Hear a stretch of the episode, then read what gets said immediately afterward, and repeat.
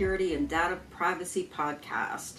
This series is designed to provide a high level overview of what businesses and industry professionals need to know about cybersecurity and data privacy issues. We cover topics, trends, and developments while also discussing the fundamentals of the law. My name is Beth Shirley, and I'm your host again for this week's episode. As a partner at Burr and Forman for over two decades, my practice is focused on cybersecurity and data privacy with a background in commercial litigation. On this episode, we'll be discussing a summary and comparison of U.S. data privacy laws since the enactment of California's CCPA and CPRA, which were the first in the U.S. to directly delve into the area of protecting privacy rights of individuals. And we examined the CCPA and the CPRA in the first episode in our series. California started the process of individual U.S. states enacting the various state privacy laws and the first one was CCPA, the California Consumer Privacy Act, which went into effect on January 1st, 2020. After California, next came Virginia, Colorado, Utah, and Connecticut in passing their own similar but varying privacy laws. Tracking compliance with each of these states' individual data privacy laws can be challenging for a business that collects, uses, retains, sells, and or shares personal information, which is most businesses these days because it includes employees and that also engage in targeting, advertising, and profiling because there's no generally applicable federal law at this time. So companies have to look at the audiences that they're targeted to and the basically the residents of the various states um, for which they, the companies that is, collect personal information of individuals. So we'll start by first looking at Virginia's privacy laws.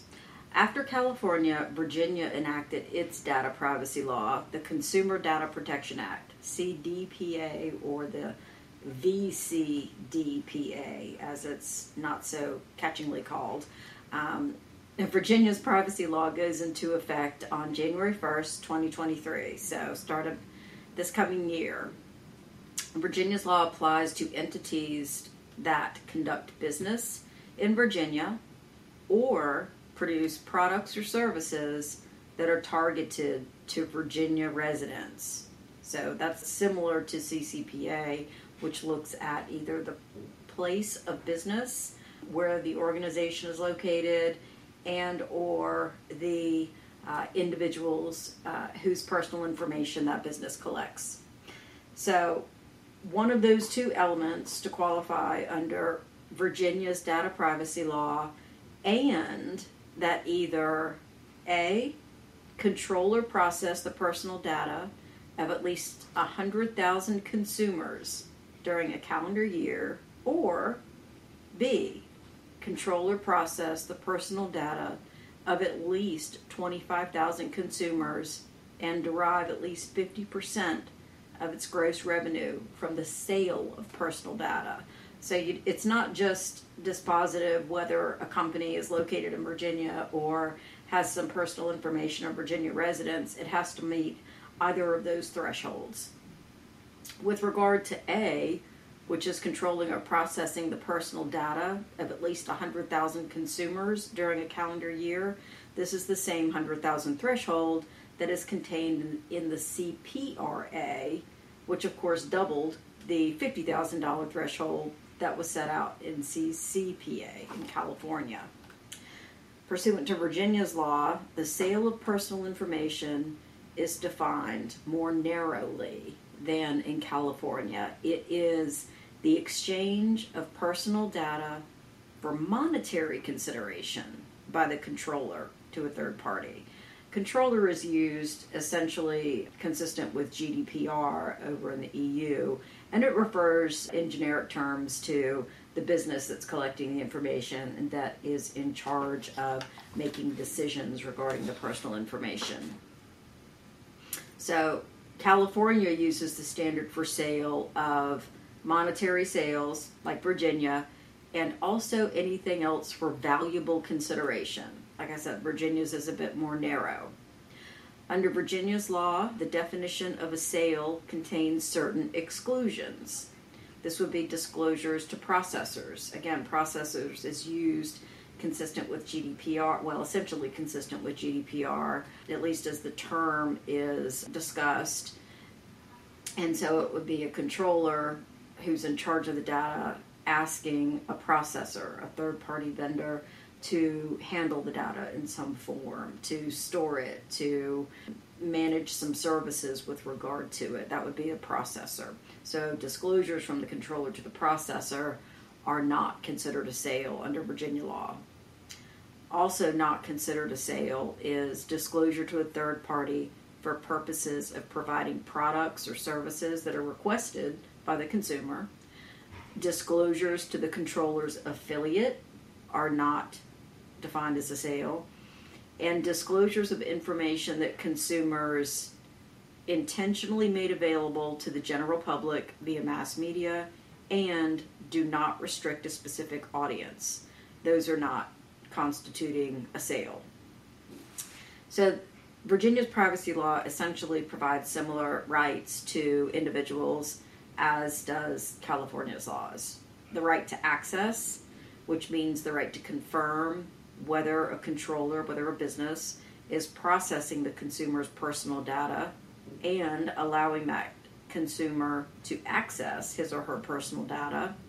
The right to correct, which means the right to correct inaccuracies in personal information, considering the nature of the personal information and the purposes of processing the consumer's personal information. Virginia's law also contains the right to delete, the right to data portability, which is basically to obtain a copy of the consumer's personal information that the consumer previously provided to the controller in a portable format, a usable format, to the extent possible, such that when it's transferred to the consumer, to another entity, the consumer's choice, it's actually readable. And then the right to opt out, which is the right to opt out of the processing of the consumer's personal information. This is again similar to California's, but it's the right to process their personal information with regard to targeted advertising, the sale of personal information, and profiling. Profiling is essentially activity that advances decisions that produce legal or similarly significant effects concerning a consumer. So it's where a company will analyze certain data regarding a consumer and profile them in a certain way such that it could have legal effects for that consumer as to you know what products they're off what products they qualify for. So for example with credit. So consumers have a right to opt out of all of those things in virginia's law and they have a right to appeal as well which is where a business must respond to a consumer's request you know that they make pursuant to the processes for controlling their personal information. And that appeal must be responded to within 45 days if there's a good reason or it's reasonable that the controller needs more time to respond they can get in another 45 days as long as they let the consumer know before expiration of the first 45 days that they're going to need that additional time. There are limits on collection that are affirmatively imposed under Virginia's privacy law. There are various other affirmative obligations imposed on controllers under Virginia's law. So this is slightly different than a consumer's rights. It is what the organization is required to do. Again, there is a limit on collection, which means that businesses must collect data that is only adequate, relevant, and reasonably necessary in relation to the purposes for which the data is being processed. So essentially, businesses can't just collect any personal information that it thinks may be helpful, you know, down the road or it wants to engage in, you know, marketing potentially down the line. It needs to collect and stay focused on the data that is required for the purposes that it's being requested. And there are limits on use. uh, which means once the personal information has been collected, a business must not process personal data for purposes that are neither reasonably necessary nor compatible with the disclosed purposes for which such personal data is processed, as disclosed to the consumer, unless the consumer consents. So essentially, when a consumer gives their personal information to a controller, a controller can't then go use it in another way that was not authorized or otherwise consented to by the consumer. There are certain technical safeguards that a controller must have to protect the personal information that it's collecting. These should be administrative safeguards, technical safeguards, and physical data security practices that protect the confidentiality, integrity, and accessibility of personal data. So that's kind of a general safety and security scheme that is provided throughout a number of privacy laws where security is required in various areas and for various purposes. Now, as to what specifically a business must do to comply with those standards is industry specific. It is not specifically defined in Virginia's law um, or other privacy laws that we have discussed thus far. Virginia's law requires data protection assessments, which is where controllers are required to evaluate the risks associated with personal information processing. There's no specific time frame that is designated under Virginia's law for doing these data protection assessments. There are also required data processing agreements, which is where the processing activities by a separate processor on behalf of the controller must be governed by a data processing agreement. Uh, these agreements have to clearly set out the instructions from the controller to the processor for processing personal information, the nature and scope of that processing, the type of data that's going to be processed, the duration that it can be processed, and the rights and obligations of both parties. This is essentially to ensure that when a controller uses a processor for personal information processing, it is treated by the processor in a way that is consistent with how the controller is obligated to treat it, such that no misuse is made by the processor. And the Virginia privacy law requires a privacy notice to consumers slash individuals. This is similar to CCPA and CPRA. That privacy policy must disclose similar elements to California's laws, categories of personal information processed by the controller, the purpose for processing that personal information, how consumers may exercise their rights to control their personal information and appeal um, a controller's decision with regard to that information, the categories of personal information that the controller shares with third parties, if there are any, and the categories of third parties, if any, with whom the controller shares the personal data. So the consumer is allowed and has a right to know all of this information about the handling of the personal information. So that's a general overview of Virginia. There are a lot more detailed provisions, but those are some of the ones that are generally of, of note to organizations in understanding the general scope of the law. And Colorado is similarly structured, as are the other states that we'll discuss in a few minutes. So, Colorado's state privacy law was the next to be enacted after Virginia's. It's called the Colorado Privacy Act or CPA. It goes into effect on July 1st, 2023, so six months, seven months after Virginia's. Colorado's law is consistent in many ways with the Virginia's data privacy law. It applies to entities that conduct business in Colorado or produce or deliver commercial products or services that are intentionally targeted to residents of Colorado. So, both of those two elements, just like we saw in California and Virginia. And then It's those two elements and one of the following A. Control or process the personal data of at least 100,000 consumers or more during a calendar year, or B.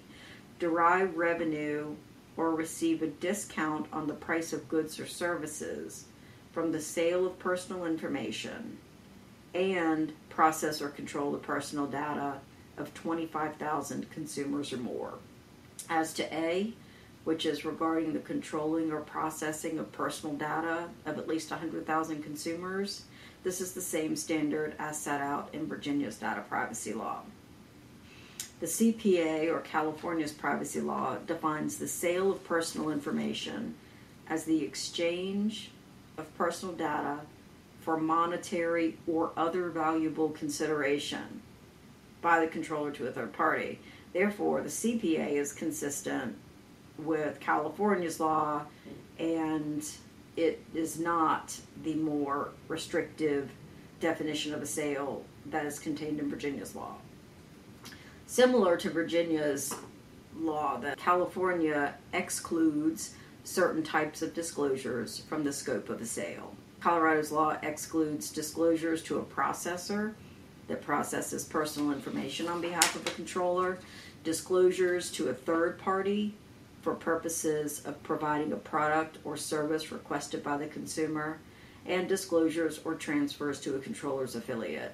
It also excerpts from a sale disclosures or transfers to a third party as an asset in a proposed or actual merger, acquisition, bankruptcy, or other transaction in which the third party assumes control of all or part of the controller's assets. So, if a company is looking to enter into a deal for acquisition or merger with another company, then personal information can be disclosed and it's not considered a sale.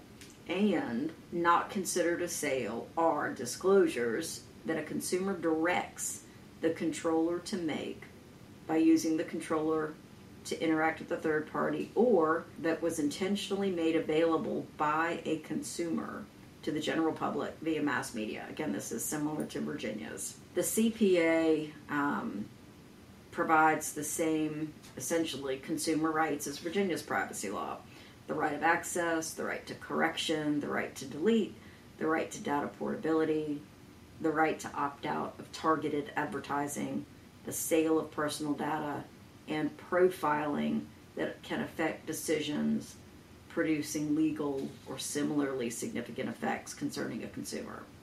However, with regard to a consumer's right to opt out, controllers must honor opt out signals as a method for consumers to exercise their opt out rights. So this one is not present in in all the privacy laws, but under Colorado law, controllers must have a method of evaluating whether the consumer has employed opt out signals, and if so, honor those as an opt out request.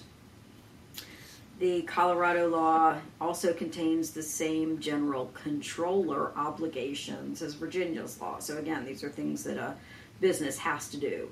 Duty of transparency, which includes a privacy notice, letting consumers and individuals know what the company's privacy practices are with regard to use of personal information. Duty of purpose specification, you know, let the consumers know why their personal information is being collected and what it's going to be used for. Duty of data minimization, don't collect more than you need to. Duty to avoid secondary use, don't use the data for anything that wasn't disclosed and isn't related. Duty of care with regard to technical safeguards. Again, that's the administrative, organizational, physical security, technical security of personal information to make sure that the company is doing all it can to keep to keep the personal information protected. And you know in reality to try to protect it from any sort of data breach if that should happen. And under Colorado's law, there is a duty regarding processing sensitive personal information that can only be processed after obtaining consent. So, this is a little bit different than the general rule, which is individuals' consent to use their personal information as long as disclosures are made to them and they have the right to opt out. Here, when there is sensitive personal information that is being collected, that has to be specifically consented to. And then there is another right of a contract being in place for data processing between the controller and the processor, generally the same protections as set out in Virginia's law. After Colorado came Utah in passing its privacy law, that is the Utah Consumer Privacy Act or the UCPA. That happened on March 24, 22, so not too long ago this year. The UCPA, Utah's law, goes into effect December 31st, 2023. So, over a year from now, when we're recording this, Utah's law contains some provisions that are more favorable to businesses and that is not as encompassing in data privacy rights as Virginia's and Colorado's laws. So it's a little more relaxed for business obligations and for providing consumer rights than Virginia and Colorado. Utah's law applies to any controller or processor that A conducts business in Utah or produces products or services that are targeted to Utah residents as consumers. Again, this is similar to California, Virginia, and Colorado. And B has annual revenue of $25,000 or more and meets one or more of the following thresholds. During the calendar year, controls or processes personal data of 100,000 or more consumers or derives over 50% of the entity's gross revenue from the sale of personal data and controls or processes personal data of 25,000 or more consumers. So, what this means is Utah's data privacy law is more restrictive and favorable for businesses than Colorado, Virginia, and California, in that Utah provides that A, B, and one of the factors in C must apply for an organization to fall within the scope. So there are a lot more narrow requirements for a company to fall in the scope, and it's not as broad as the other privacy laws we've discussed. Also, Utah's definition of a sale is similar to the more restrictive definition set out in Virginia's privacy law, where a sale involves an exchange of personal information for monetary consideration by a controller to a third party, not just any valuable consideration. Utah's law contains similar exclusions as Virginia and Colorado's with regard to certain types of disclosures not being a sale, that being disclosures to processors or controllers' affiliates, disclosures to a third party to provide a product or service requested by the consumer, and the like. I won't go through all of them again and again because they really are consistent with Colorado and Virginia. Utah's law does, however, contain an exclusion that is not written into Virginia's and Colorado's privacy law. So, Utah excludes from the definition of a sale a controller's disclosure of personal data to a third party if the purpose is consistent with the consumer's reasonable expectations. So, again, this is a bit more business friendly because if an argument can be made that the disclosure of personal information is consistent with what the consumer would expect, that would not be a sale. Next, consumer rights under the Utah privacy law are consistent with those set out in Virginia and Colorado's laws, but they're more restricted again. Utah provides the right of access, deletion, data portability, and opt out of certain data processing for the purposes of targeted advertising or the sale of personal data. However, consumers do not have the right to request deletion of all of the personal information that the controller retains. Instead, consumers only have the right to delete the personal data that they provide to the controller.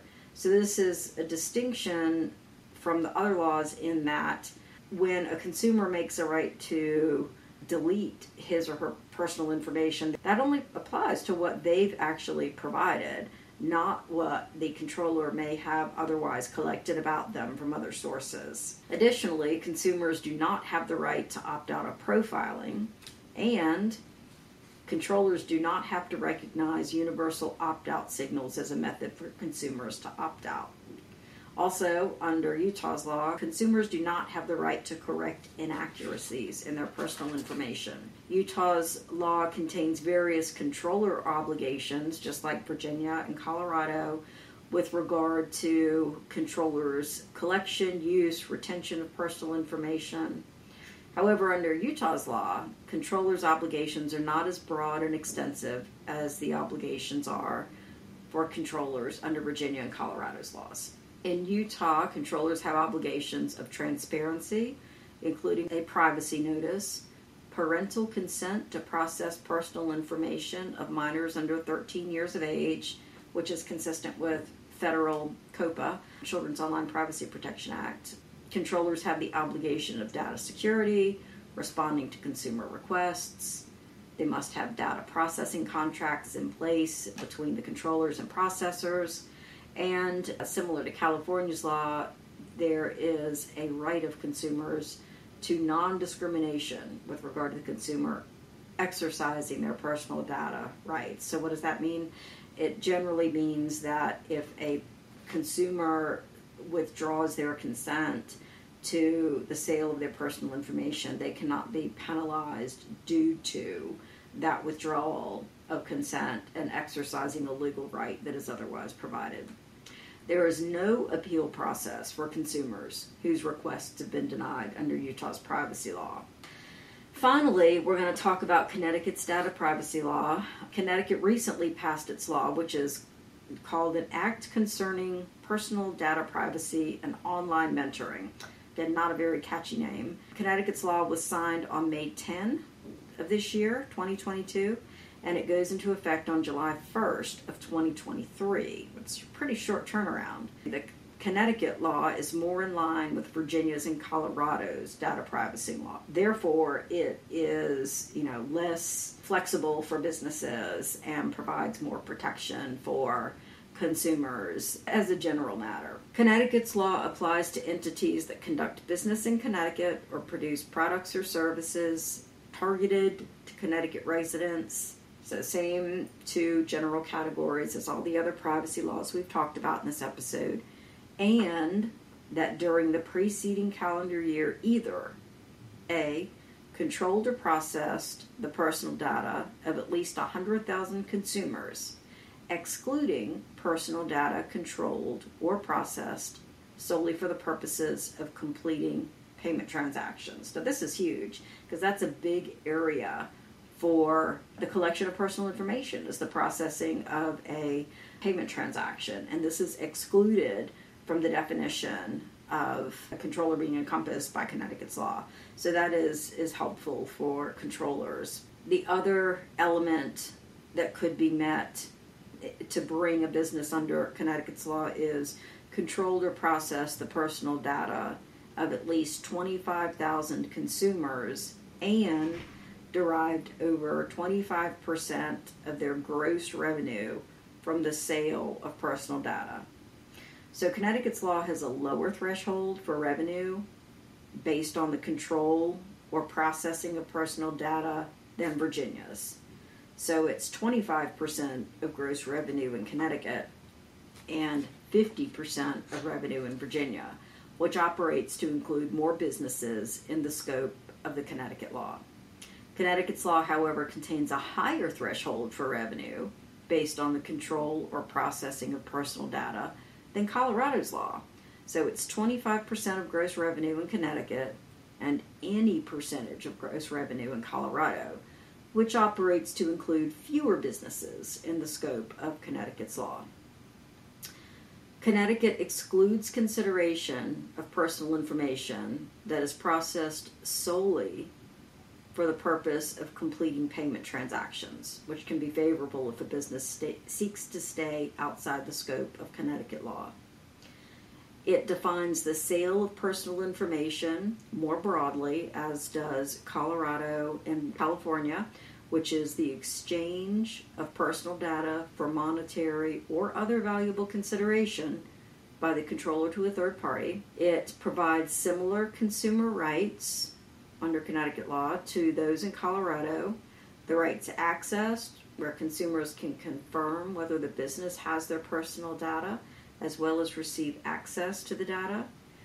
Uh, the right of correction, the right to request deletion, the right to data portability, uh, which applies to all personal data of the consumer, not just the personal data that was specifically provided by the consumer.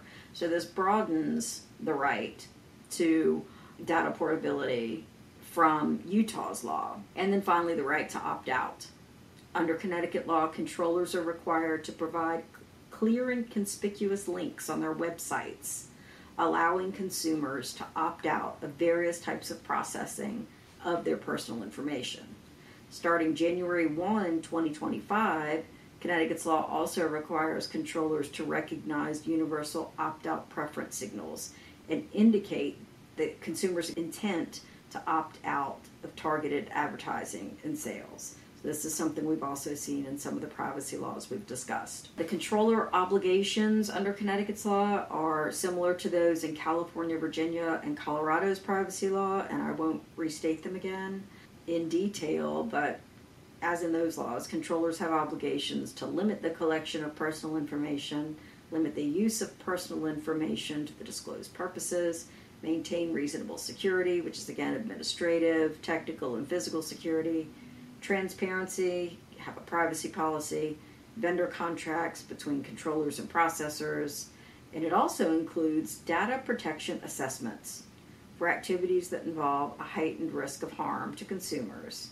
And then finally, obtain consent to the sale and targeted advertising of personal data from consumers aged 13 to 16, which is a, the age range protected under California's law, where you have to have affirmative consent from that age group and compliance with the consent requirements set out in COPPA, which is to have parental consent if the individual is under the age of 13. Virginia, Colorado, Utah, and Connecticut are likely just the start of states enacting data privacy laws. Unfortunately, they are all differing, and as more and more states enact them, it's going to be a challenge for businesses to ensure that they are complying with the newly enacted laws and the variations that are under them.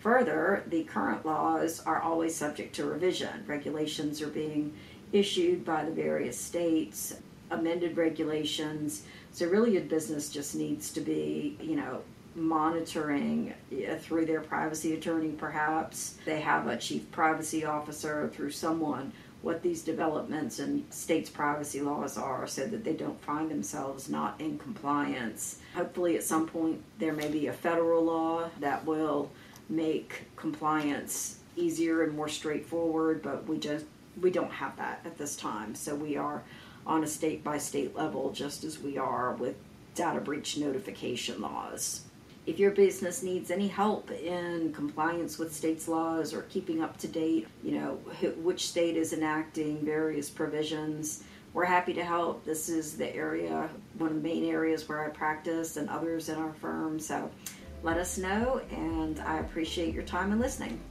Thank you.